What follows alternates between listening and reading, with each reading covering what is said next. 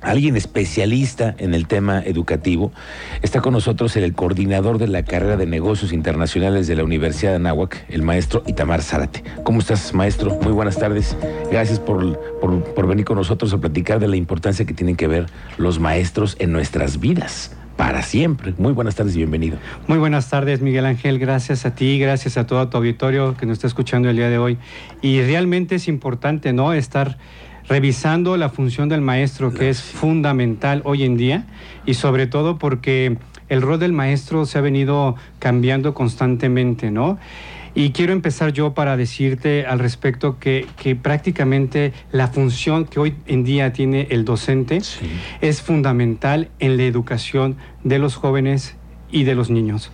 Fundamentalmente, ¿por qué? Porque hoy en día el maestro tiene que estar preparado, por ejemplo, para las nuevas tecnologías, hablando, por ejemplo, ahorita de ChatGTP, ¿no? Hay algunos maestros que incluso algunas deficiencias tecnológicas ahorita en pandemia que decían, maestro, conéctese al Zoom y el maestro, cómo, se prende la computadora, ¿no? Para entrar primero a una sesión de Zoom.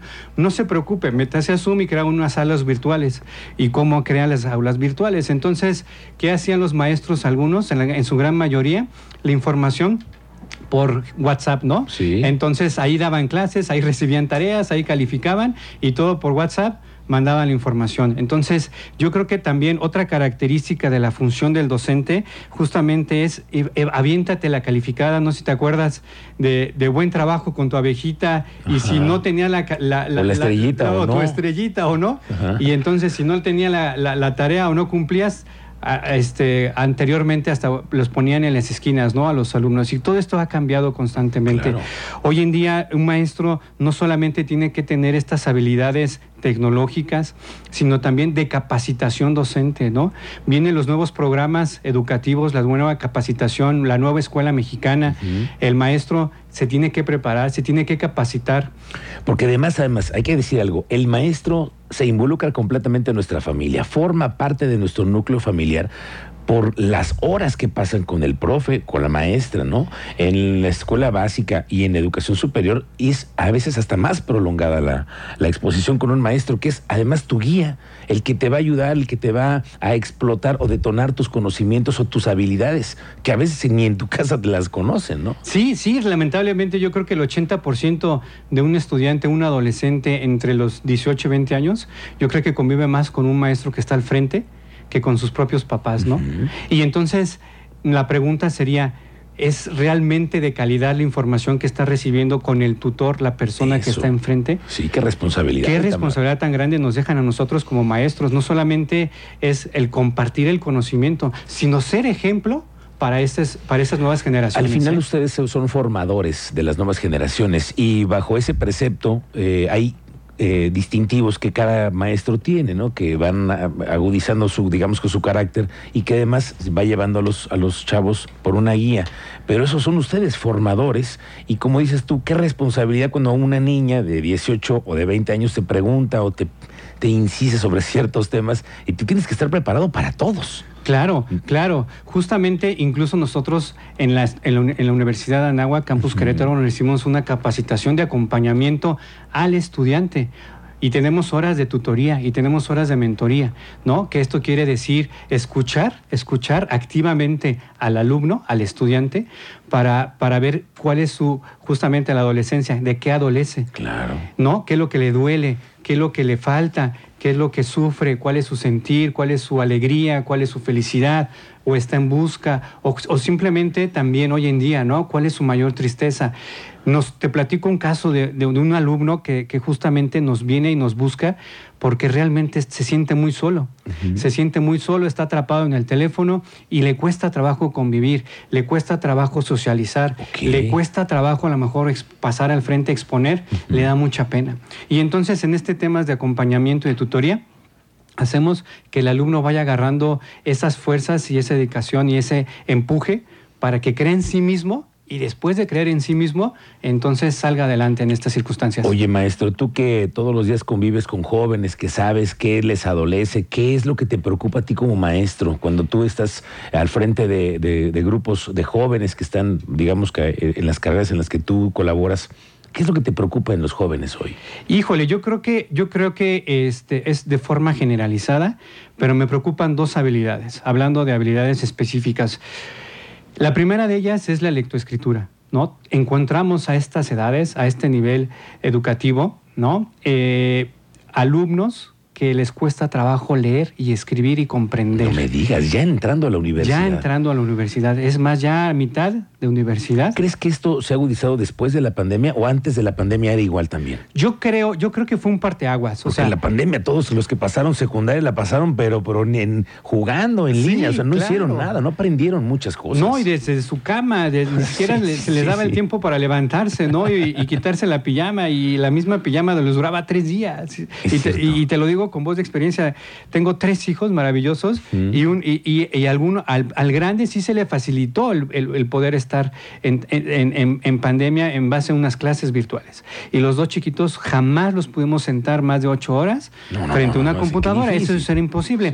Entonces, eh, el, el tema puntual, yo creo que sí se agudizó más en la pandemia, esta habilidad de la lectoescritura por lo que ya veníamos arrastrando un pequeño déficit, pero hoy, pero en estos, en, este, en el 2019 al 2021, bueno, ahorita al 2023 que acaban de levantar la pandemia, se, denota muy claramente cómo estas habilidades de lectoescritura para los alumnos sí vienen muy deficientes. me digas, se tienen que reforzarlo ya entrando a la universidad otra vez. Imagínate, regresar a la lectura y todo esto. Regresar a la lectura, volver a corregir. Imagínate la labor para un docente, volver a corregir no solamente el conocimiento, volver a corregir escritura, redacción, letra de molde. Hay veces que, parecen que todos son doctores, ¿no? Y en este caso, pues no, no es así. Es, que maestro, tú lo sabes. Ya, pues difícilmente eh, tomas una pluma, un lápiz y todo es prácticamente por el teléfono, ¿no? Claro, claro, sí. Ya los chavos es más fácil que los encuentres haciendo una presentación